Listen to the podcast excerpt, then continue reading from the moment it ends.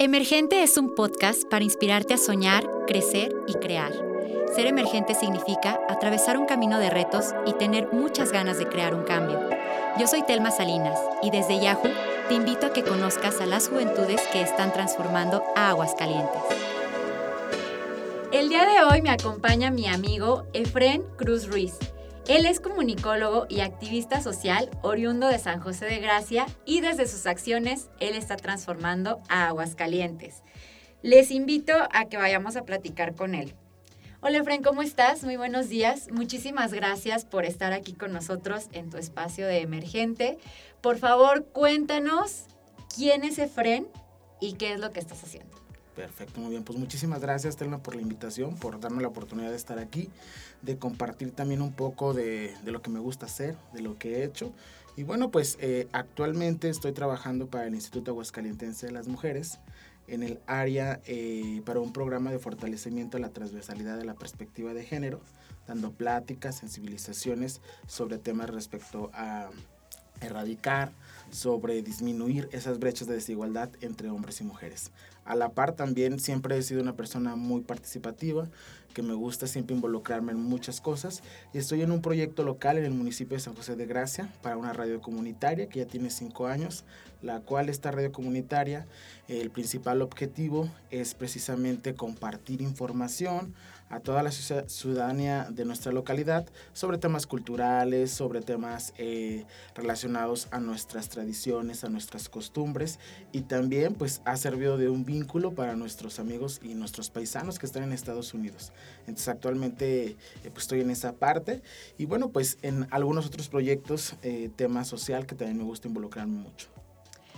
Estás haciendo muchas cosas de frente. De la parte de tu trabajo, cuéntame, ¿Qué, estudiaste y cómo es que te empezaste a involucrar en esta parte como eh, pues de, perspectiva de género en tema de disminución de brechas de, desigualdad y también pues cómo te involucraste en el proyecto este de la ¿qué me dijiste? radio, eh, radio comunitaria ¿qué es una radio comunitaria? bueno, aquí pues, ya te dije algunas preguntas. muy bien pues vamos a, comenzar a platicar. Eh, yo estudié o soy licenciado en mercadotecnia y medios de comunicación egresado por la Universidad La Concordia eh, y bueno, eh, como te menciono, siempre me ha gustado como probar muchas cosas, ¿no? Antes de eso, pues eh, estudié la carrera técnica como licenciado en enfermería. Entonces, bueno, técnico en enfermería. Y bueno, pues, o sea, como dices, de enfermería te vas a medios de comunicación. Pero bueno, pues es algo que, que de repente me gustó. Eh, y bueno, pues eh, siempre eh, me ha gustado participar en muchas cosas, entre ellas asociaciones civiles, algunas asociaciones en las que he estado, grupos, entre ellos, por ejemplo, Club Rotará, que estuve en algún tiempo en el Club Rotarac, con el cual también ahí tuve la oportunidad de involucrarme con centros de integración juvenil. Fui voluntario durante algún tiempo para apoyar a todas estas personas con problemas de adicciones. Eh, algún tiempo también estuve trabajando con algunos clubs de migrantes, eh, nosotros aquí en México como Club Espejos de estos mismos. Entonces, eh, siempre me ha gustado participar en muchas cosas. De esta manera llega el proyecto de San José de Gracia Radio, que así se llama la estación, hace cinco, cinco años que se inaugura, nos hacen invitación, pues algunos que ubicaban que éramos comunicólogos, a ver, vamos a participar en este proyecto. Ah, pues claro, fuimos, lo conocimos y ahí hemos estado practicando. Eh, pues practicando en este, pues en un inicio era como esa idea y también pues obviamente ahí echándole ganas en muchos proyectos, ¿no? Mucha satisfacción porque este proyecto de, de, la radio comunitaria, que es comunitaria porque pues nuestro principal objetivo precisamente era como llevar, darle auge a todo lo que hacíamos en nuestro municipio, compartir para todos los turistas lo que se hacía en nuestro municipio, ¿no? Desde tradiciones, festividades, también el talento local, entre ellos pues artesanos, todo lo que estaba ahí, ¿no? Darle como ese auge, ¿no? Eh, no es una estación de radio con podríamos decirlo, abierta, permisionada, me parece, sino que es por internet. Nos hemos subido también a, aprovechando la era digital a las redes sociales. Estamos en algunas plataformas digitales y pues también por Facebook, ¿no? Entonces nos ha permitido hacer muchas cosas, entre ellas, por ejemplo, te puedo decir, de tema social, ¿no? Hemos apoyado a personas que necesitan, por ejemplo, recaudación de dinero para alguna cirugía, pues a través de, nuestros medios hemos hecho la convocatoria, toda la población se ha sumado a hacer distintas actividades para recaudar eh, estos recursos, nuestros paisanos que están en Estados Unidos. Hemos apoyado también programas eh, enfocados a la niñez, a la juventud, entre otras muchas cosas más. Entonces, bueno, esta parte como que siempre me llamaba la atención el tema social y, y fui conociendo un, un, poco de tema de perspectiva de género. Por ahí hubo la oportunidad, vi la convocatoria para, para, el año pasado para este programa. Y bueno, voy a participar. No tenía, la verdad, mucha experiencia, pero tenía las ganas de aprender. Es lo que también siempre me caracteriza, decir, bueno, a ver, ¿qué puedo aprender de esto? Y pues vámonos, ¿no? Eh, por ahí leí la convocatoria, me empecé a preparar, tomé cursos, empecé a meterme a talleres, diplomados, empecé a conocer y creo que eh, me gustó mucho porque creo que se mezclaba con el actual proyecto que, que, que estoy trabajando en la estación de radio, ¿no? Porque eh, podríamos ofrecer todas estas sensibilizaciones a la población, dar a conocer estos temas que son muy importantes y yo creo que ayudar al empoderamiento pues de, de las mujeres y también de los hombres, creo que fue algo que me motivó para estar en este programa que estamos ejecutando actualmente. Ay, me encanta el proyecto, qué padre y además es una manera, bueno, no sé si innovadora, pero muy nueva para mí, uh -huh. este, que desde adentro y que, y que de justamente desde este estar muy orgulloso como del origen, ¿sabes? De las raíces y decir, a ver, como sociedad lo que queremos hacer es impulsar, posicionar y pues reconocer, obviamente en este caso a San José de Gracia, eh, y lo queremos hacer porque pues estamos buscando ese empoderamiento comunitario. Y creo que al final los medios de comunicación sí son una herramienta poderosa para poder lograr esos objetivos. Y creo que también de verdad las redes sociales usadas correctamente también pueden generar muchísimos beneficios sociales. Entonces, qué padre esta gran iniciativa y además que ya llevan cinco años. Significa claro. que ha sido pues un proyecto exitoso. Doble felicitación por eso.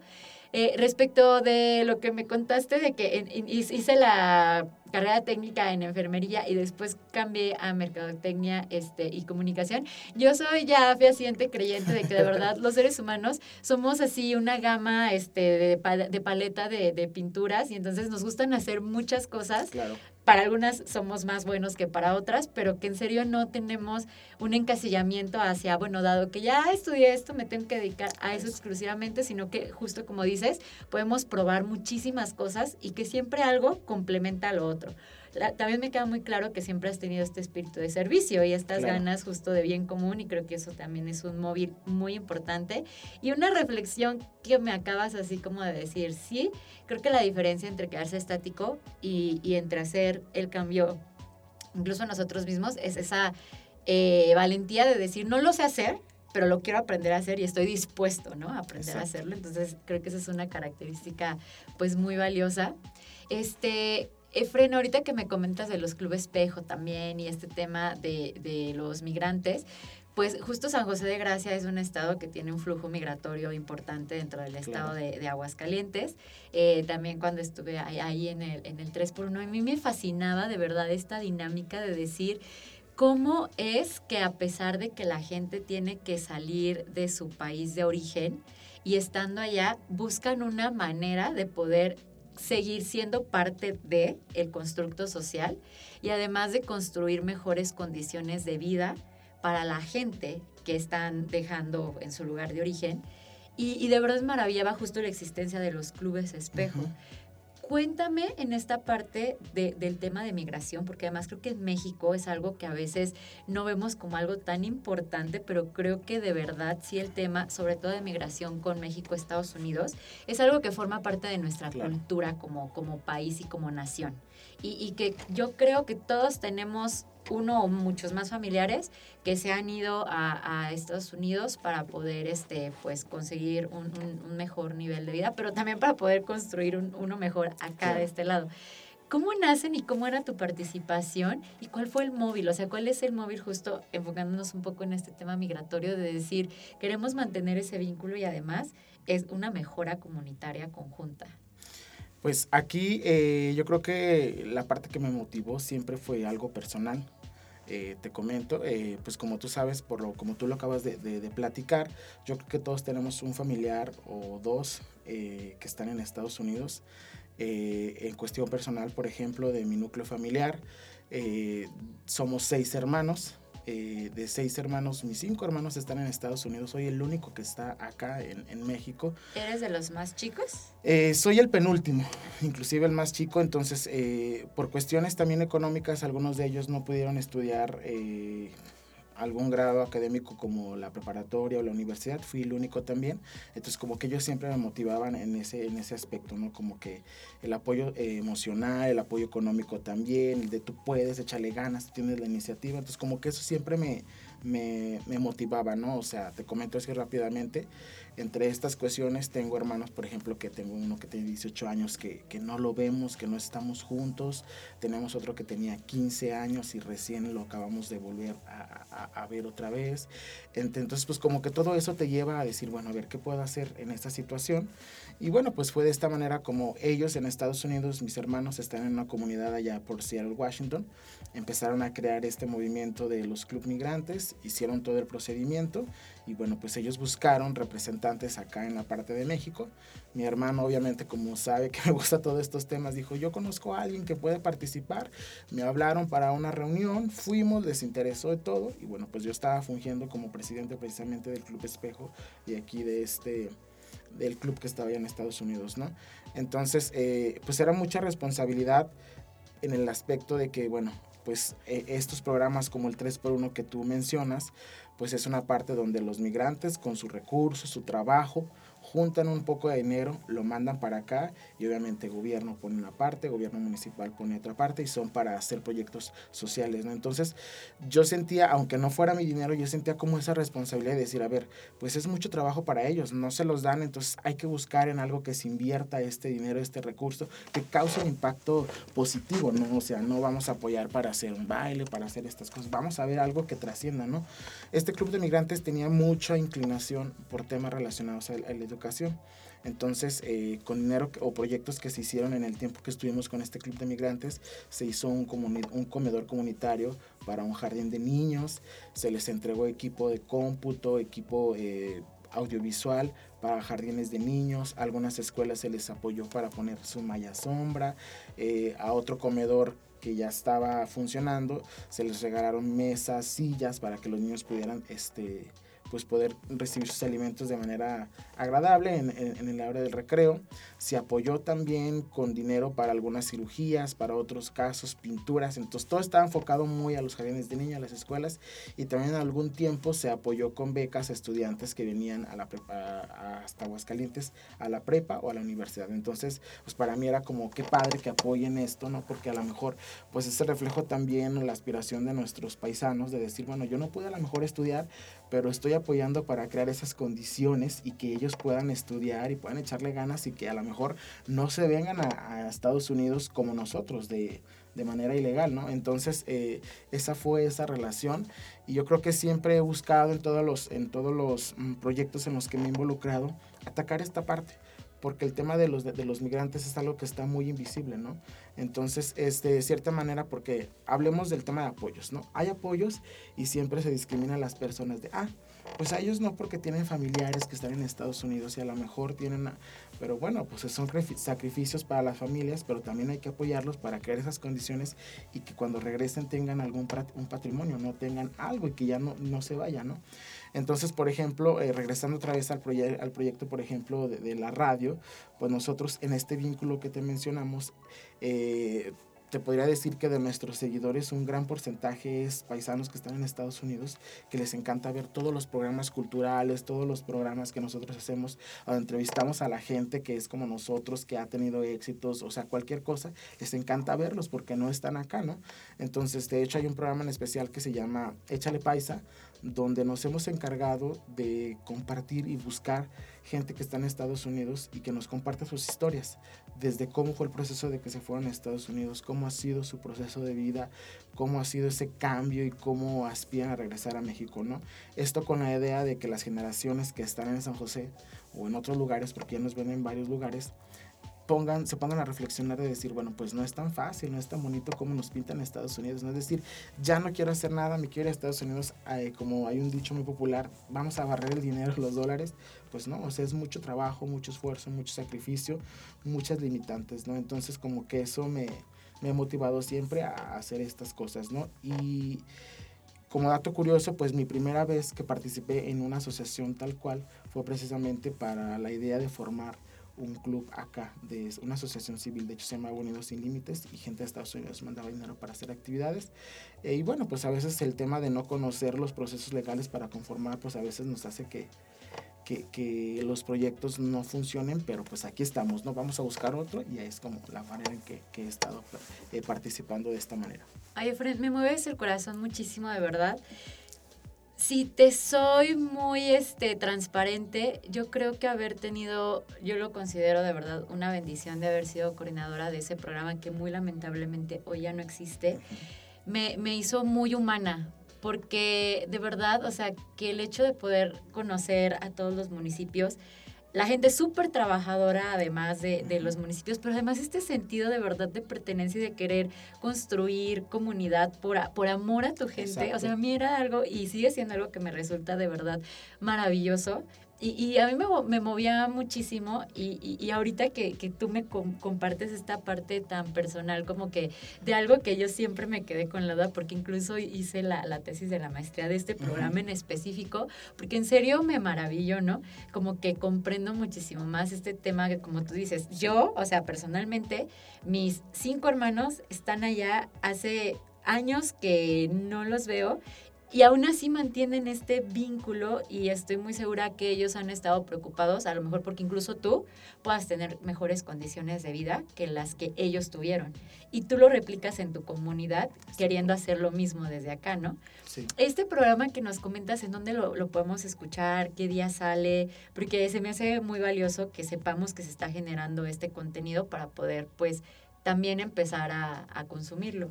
Claro que sí, bueno, pues este programa lo tenemos a través de Facebook Live, igual a la par eh, se transmite a través de, radio por internet, en, en, radio lo pueden escuchar en la plataforma de TuneIn, nos encuentra como San José de Gracia Radio, se transmite todos los sábados a las 6 de la tarde, igual a la par en Facebook Live y YouTube, en la página de San José de Gracia Radio, este programa que, híjole, nos hemos encontrado unas historias, o sea, que realmente nos hacen reflexionar. Recuerdo la penúltima historia que fue de una persona, por ejemplo, que tenía 30 años que no venía a México. Entonces, en estos 30 años que no pudo venir a México, nos platicaba de, o sea, y me agradezco también como esa parte de que digan, a ver, no te voy a contar solo lo bonito, te voy a contar mi vida realmente. O sea, él nos platicaba de decir, de un momento a otro cambió mi vida.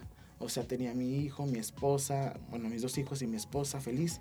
Mi esposa fallece por una muerte y yo entré en un, en un grado de depresión, o sea, fuerte, que me hizo caer en las drogas, me hizo pisar la cárcel, me hizo pisar esto, hacer lo otro, perder a mis hijos, perder todo.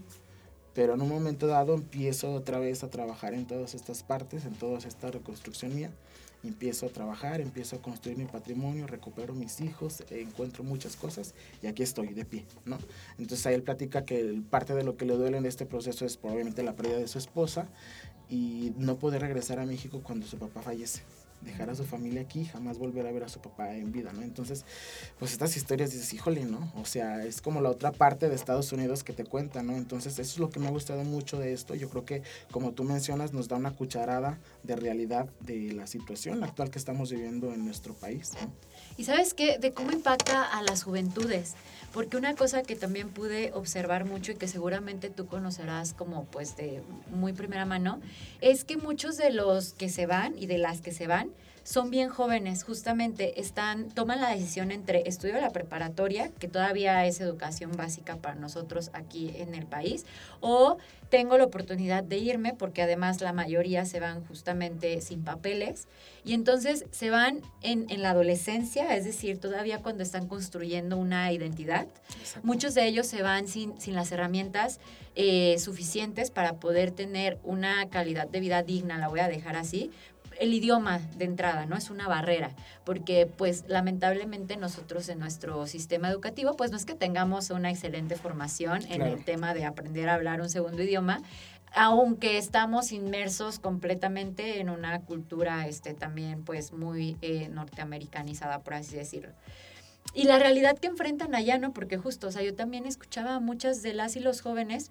Hace algún tiempo tuve oportunidad de trabajar en un despacho ahí en Estados Unidos con el programa DACA, justamente, que es para atender a los chicos y a las chicas que se fueron muy chiquitos allá. Bueno, sus papás se los llevaron muy, muy chiquitos. Y entonces ellos han hecho toda su vida allá, pero pues no tienen papeles. Entonces han estudiado allá y, y antes de cumplir los 18 años les dan este permiso para que puedan trabajar. No es una visa ni nada porque no pueden salir y, entrar del país. De hecho, no lo pueden hacer y si la quieren estar renovando, pues no lo pueden hacer. Y estaba detenida, de hecho, con, con Biden, el, el programa quedó como que otra vez ahí. Y cuando escuchaba estas historias, porque todos eran, estaban entre sus 15 y pues sus 17, 18 años, eh, justo me, me, comentaban, una, la primera cosa muy curiosa era que ellos ah, me hablaban a mí en, en, inglés y con sus papás hablaban en español y cuando hablaba con los papás todos me hablaban en español y justamente ese era el tema, que ellos aunque llevaban muchos años allá era como, el idioma sigue siendo una barrera, ¿no? Y estos chicos, la verdad, o sea, dedicándose a trabajos, eh, pues muy desgastantes, la mayoría teniendo tres o cuatro trabajos, este, incluyendo los fines de semana y pues por dobles turnos. Y la verdad, una carga que, que yo percibía como decir, no, no, no logra entender este sentido de pertenencia porque están siendo discriminados en un lugar que no es pues su país de origen y porque no se sienten parte de. Tampoco se sienten parte de acá porque nunca han vivido aquí, pero están un poco atrapados, ¿no? Porque no pueden salir de allá porque si lo hacen es regresar aquí sin oportunidades y más como si no ha habido este apoyo y que creo que eso era algo de lo muy valioso justo de los clubes espejos y de una comunidad que está generando condiciones para un retorno y para que ese retorno justamente pueda ser eh, pues con buenas condiciones de vida, ¿no? Entonces sí, sí yo lo percibo como un tema que a las juventudes de verdad nos, nos ha movido y nos está impactando de, de manera importante. Hace algunos años tratamos de, bueno, implementamos un programa que se llamó Forever Together, que hicimos en, en el Llano, porque fue el municipio que, que, en ese entonces tenía el mayor índice de migración. Y la intención era, pues, tratar de reducir los índices de deserción escolar y también fortalecer en, en las habilidades del inglés. Los niños con los que trabajamos fueron niños de secundaria bien chiquitines, o sea, estaban en sus 10, este, hasta los 14, 15 años. Y, y los más grandes ya estaban pensando justamente en la próxima vez que venga, pues, mi papá, el familiar o quien sea, yo me voy, ¿no? Entonces sí era yo una situación que dije, es que esto está de verdad este, bastante grueso y no estamos hablando de, de ello justo como pues una gran problemática social, ¿no? Entonces, con todo este contexto, me encanta de verdad lo, lo que están haciendo y, y, aplaudo muchísimo. Yo siempre he reconocido a San José como un municipio con mucho este, progreso y con mucho movimiento eh, justamente como que muy echados para adelante, ¿sabes? Siempre eh, les he visto estas ganas justo de hacer proyectos sociales, de estar posicionados como dentro del mapa de Aguascalientes, de atender este tema de la brecha de movilidad, porque pues no es un municipio que esté tan cerca y además llegar no es tan sencillo si no tienes un vehículo. ¿Cómo a ti, en tu construcción de tu liderazgo y en esta proyección, porque pues me queda claro que tú has hecho todo lo necesario para poder conseguir estos objetivos, pero ¿cómo te ha afectado, si es que consideras que ha habido una afectación, el hecho de estar en, en San José y si sí consideras que hay como desconexión con la capital o si es algo que en realidad es más un mito? Pues más bien yo lo veo como una oportunidad de, de, generar nuevas um, habilidades, ¿no? Porque obviamente pues todos vivimos siempre con, con, limitantes, y, pero no podemos pasarnos siempre viviendo como con esas limitantes, ¿no? Entonces hay que buscar la manera de, de pues de quitarlas, ¿no? Y de hacer lo, lo que funciona. Aquí, eh, por ejemplo, en el caso mío, cuando salí a estudiar la preparatoria, que yo estudié en pabellón, la preparatoria, y luego ya me vine a estudiar la universidad aquí Aguascalientes, pues el tema de movilidad siempre fue algo complicado porque pues no contaba con vehículo propio, entonces era siempre el transporte público, ¿no? Y como todos sabemos, pues siempre el transporte público ha tenido un problema de que no es muy eficiente, los costos, etcétera, ¿no? Pero pues siempre te adaptas, ¿no? Por ejemplo, recuerdo mucho que para la universidad tenía que estar aquí a las 7 de la mañana, entonces era venirme en la combi de las 5.45 de la mañana de San José para acá, eh, agarrar o transbordar, pero nunca fue como algo de...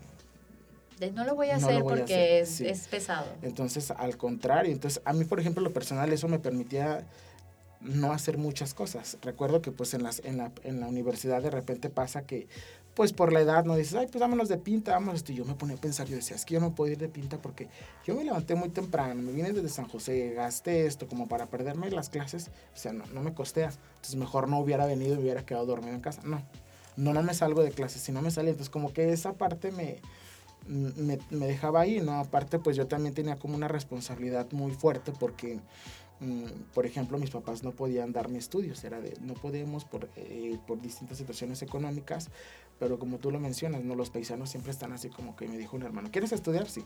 Ah, ok, perfecto. Yo te voy a apoyar, yo te voy a pagar todo lo que tú necesites de la universidad, inscripciones, colegiaturas, libros. Tú vas a ver cómo costear el tema de transporte, comida. Dije, va. Será como esa responsabilidad. Él, él, está confiando en mí, entonces no puedo como perder esa, esa oportunidad y era como la manera de echarle ganas, ¿no? Y buscaba. Ya en algún tiempo también, este, por el tema de, de, las distancias, sí opté por venirme a vivir acá eh, algunos años de la universidad y eso también me permitió, como siempre he sido muy independiente, conocer como más cosas y no estar como apegado a, a ciertas temas, ¿no? Entonces era como más libertad, ya conocía más personas, ya conocía más lugares y siempre andaba investigando muchísimas cosas, entonces nunca ha sido una limitante. Eh, más bien siento yo que ahora pues hay muchas cosas que se pueden aprovechar a favor, ¿no? Por ejemplo, mmm, recuerdo también, con, por ejemplo, el tema del club eh, Rotarac, en su momento cuando nosotros eh, detectamos también esta problemática de la deserción escolar, eh, decidimos ir con los alumnos de preparatoria y de secundaria a dar pláticas sobre temas relacionados a la vocación, ¿no? Íbamos nosotros y platicábamos de nuestras carreras, lo real, es decir, te vas a encontrar con estos retos, se dice esto de la carrera, pero saliendo al mercado está de esta manera. Y aparte de eso, cada quien se daba la tarea de buscar asociaciones, lugares que te dieran becas de transporte, de movilidad, etcétera, ¿no? Les llevábamos como todo el paquete completo, es decir, estos son los procedimientos, estas son las fechas en las que hay que hacer inscripción y todo, ¿no? Porque buscábamos que ellos se les hiciera fácil, porque a veces pues hay que también reconocer que a veces de repente te desanima el decir, bueno, es que tengo que ir hasta Aguascalientes a preguntar, antes no estaba la tecnología tan así, hay que ir a preguntar esto, hay que sacar estas fichas, entonces era como que esa limitante de decir, bueno, pues ya mejor no estudio. Entonces era como de ya no va a haber pretextos. Aquí está toda la información, así literalmente, así hasta por carpetas y colores de cómo va a ser estos procedimientos. Y yo creo que funcionó mucho. O sea, me he encontrado chavos a los que les fuimos a dar pláticas y que de repente al final se quedaban y decían, a ver, platícame más sobre tu carrera, me interesa más sobre esta carrera y los vemos que ahora ya están graduados, entonces decimos, bueno, se creó un impacto muy positivo, entonces tiene sus limitantes, pero siento que también es como un área de oportunidad de decir, a ver, desarrollas otras habilidades. Ay, qué padre. Y yo he aprendido justamente a través de los años que no podemos, más bien que tenemos que ponernos en los zapatos del otro antes de poder emitir cualquier tipo de opinión y nunca un juicio, porque hablamos desde nuestras condiciones de vida y nuestros privilegios claro. y pueden ser muy distintos entre unos y otros, ¿no? Y algo que a lo mejor para ti o para mí podría ser como, ¿cómo crees que no seguiste estudiando por ir por una forma? Fue decisivo para alguien que de verdad sí. no lo hizo, pues cambió su vida. Qué, qué, padre iniciativa. ¿Esto todavía lo hacen o ya hace? Esto ya, creo que el club ya no está y ya ah, no okay. se ha estado haciendo, pero es un proyecto que se quiere rescatar sí, sería a través muy de, valioso. de, otras eh, instituciones o de otros programas que estamos por ahí ejecutando. Entonces, pues es algo que se, que se quiere rescatar porque siento que tuvo muy buen impacto. Sí, sí, hay que, hay, ya me subí, hay que trabajar en ello. Oye, Brin, también de lo que comentabas de que a veces uno pues comete errores en, en todo este camino este de, de querer hacer cosas buenas y a veces el no saber cómo, pues es la diferencia como entre el éxito y fracaso, pero el intentarlo uh -huh. es la única manera de aprender a hacerlo, ¿no? Sí. Entonces también creo que sí, también este nuevo enfoque que se está teniendo actualmente con muchas organizaciones y asociaciones de profesionalizar el activismo social y de trabajar mucho en la capacitación continua y en brindar herramientas de conocimiento en todos los aspectos, justo en temas legal, en temas fiscales, en temas financieros, en temas eh, de, de comunicación, sí están haciendo que ahorita también, gracias a las redes, como todo se genera un poco más de accesibilidad y como ya tenemos también sociedades de conocimiento, pues las podemos aprovechar de manera este, importante y generar otros eh, pues métodos más innovadores claro. ¿no? y disruptivos para poder este, generar pues esta accesibilidad. Efren, dime por favor, tú cuáles son las características que consideras hacen a un líder y qué sí o sí debe de haber para que pasemos de nada a un cambio. Yo creo que primero lo que debe de haber es algo que te motive, algo que te apasione. Yo pienso que en lo que te apasione puede ser un líder, ¿no? Yo por ahí de repente en este proceso, por ejemplo, de, de participar y de hacer cosas, tenía personas que me decían, es que, ¿cómo es posible que tú sacrifiques un domingo para irte a un bazar, a una kermés, para ganar dinero para otras cosas y prefieras no irte acá? ¿O cómo es posible que tú andes de repente invirtiendo de tu bolsa para esto y esto y, ni te, a veces te dan las gracias. Entonces era como esa parte, ¿no? A veces tenemos muy encasillado el tema de éxito es igual siempre a dinero, ¿no? Pero bueno, pues el éxito te lleva a veces a otras cosas que, que no son tangibles, pero es como esa paz, como ese, no sé, es algo que te llena, ¿no? Entonces eh, siempre ha sido como algo que, que ha estado ahí y yo creo que eso es algo, ¿no? Algo que te apasione. Si eres bueno en el deporte, pues a ver qué puedo hacer por fomentar el deporte, por seguir con el deporte. Si te gusta la pintura, a ver cómo puedo eh, enfocar esto para que haya más en esta parte, ¿no? Entonces yo pienso que es lo principal, que haya una pasión. Siempre yo creo que es la constancia. El ser muy perseverante, el ser muy terco, el si te cierran y te dicen no, buscar. Entonces yo siempre he dicho, por, por casillas siempre ya tenemos un no. Vamos a buscar siempre el sí, ¿no? El no ya lo tenemos, vamos por el sí. Entonces era como esa parte que yo considero que es también eh, parte del liderazgo, el no rendirte, el también compartir tus proyectos. Yo estoy en contra de quien dice no platicas tus proyectos porque no se hacen. Yo al contrario, yo pienso que es platicar los proyectos porque con quien platica los proyectos conocerá a alguien que a lo mejor te puede ayudar en ellos o te va a recomendar con alguien que te dice, él te puede ayudar en tu proyecto, en tu idea que tú tienes. Entonces es platicarle al mundo tus proyectos, en lo que estás trabajando, o sea, tener buena comunicación. ¿Y qué otra cosa podría decir? Mm, pues el trabajo en equipo. Es muy importante el trabajo en equipo el, prepararte y el no darte por vencido. Me encantan, creo que son tres muy grandes y buenos consejos que sí o sí deberíamos de, seguir. Para despedirnos, pues por favor dime cuál es tu consejo final para las y los jóvenes que, nos escuchan y también eh, repítenos por favor en dónde podemos encontrar el contenido de la radio comunitaria. Perfecto, muy bien. Bueno, pues eh, la estación de radio la pueden encontrar así en Facebook, en Instagram, en YouTube, como San José de Gracia Radio. ¿sí? Ahí hay contenido fines de semana por lo regulares en vivo y entre semana, ¿no? También si ustedes tienen la aplicación de TuneIn, pueden escuchar por ahí la estación de radio de nosotros, nuestro contenido, ¿no? Y pues el último mensaje, o lo, que yo invito a los jóvenes eh, o a las jóvenes, es que siempre tengan un, motivo, siempre tengan algo que los motive a hacer algo, ¿no? Eh, que nunca se den por vencidos, que siempre busquen estar haciendo algo que nunca se queden estáticos. Siempre yo creo que en ese recorrido vas a encontrar, a lo mejor si te quedas en tu metro cuadrado porque no hay algo que te apasione, pero en ese recorrido puedes encontrar algo que te lleve por algo distinto que jamás te hubieras imaginado si te quedas estático. Entonces es siempre darse la oportunidad de aprender, de conocer y yo creo que de convivir con las demás personas. Efren, muchísimas gracias por ese consejo, por permitirnos conocer de ti, de tu vida y de tu trayectoria, que además, de verdad, muchísimas felicidades porque sí estás haciendo un diferencial y un agente de cambio y, eso es muy bonito conocer a gente que, que hace eso. Me encantó platicar contigo y nos escuchamos en el siguiente episodio. Muchísimas gracias.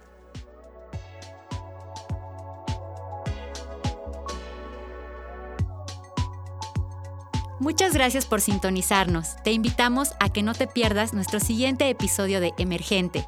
Recuerda, el cambio lo haces tú mismo.